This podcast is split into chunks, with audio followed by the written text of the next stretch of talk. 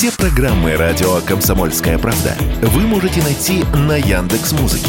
Ищите раздел вашей любимой передачи и подписывайтесь, чтобы не пропустить новый выпуск. Радио КП на Яндекс Музыке. Это удобно, просто и всегда интересно.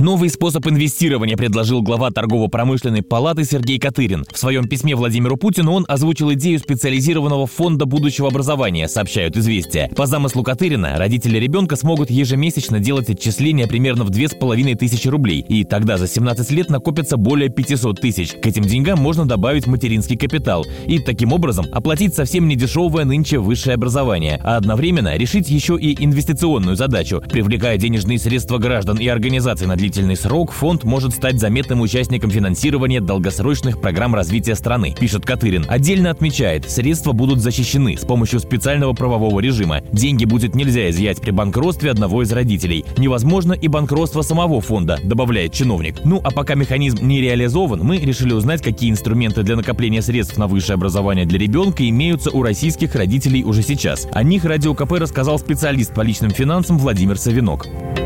Тут вопрос, сразу нужно э, понять, э, какую сумму накопить, то есть где собираетесь образование давать. И тут самый простой способ накопить – это автоматизировать процесс, на самом деле. Это очень просто, все банки это предлагают.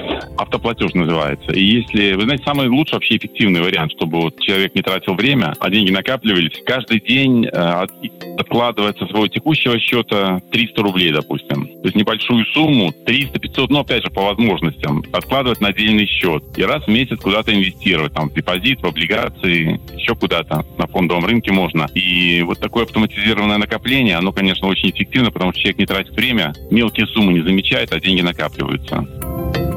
Ранее Высшая школа экономики опубликовала рейтинг самых дорогих специальностей, то есть тех, на кого дороже всего учиться. В топе специальности дизайнера 285 тысяч в год в среднем и управление водным транспортом около 260 тысяч. Также в пятерке международные отношения, политология и реклама и связи с общественностью. Почему так дорого? Радио КП объяснил эксперт по трудоустройству и реализации в карьере Гарри Мурадян.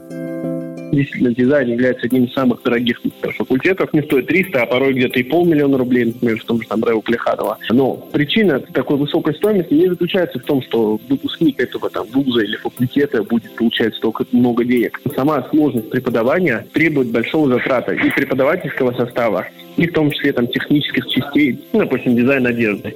Им же нужно постоянно закупать оборудование в виде швейных машин, тканей, постоянно их возить на всякие конференции, выставки, мероприятия, делать какие-то специальные мастер-классы. И это приводит к удорожанию стоимости. И это существенно дороже, чем, условно, изучать фундаментальную математику.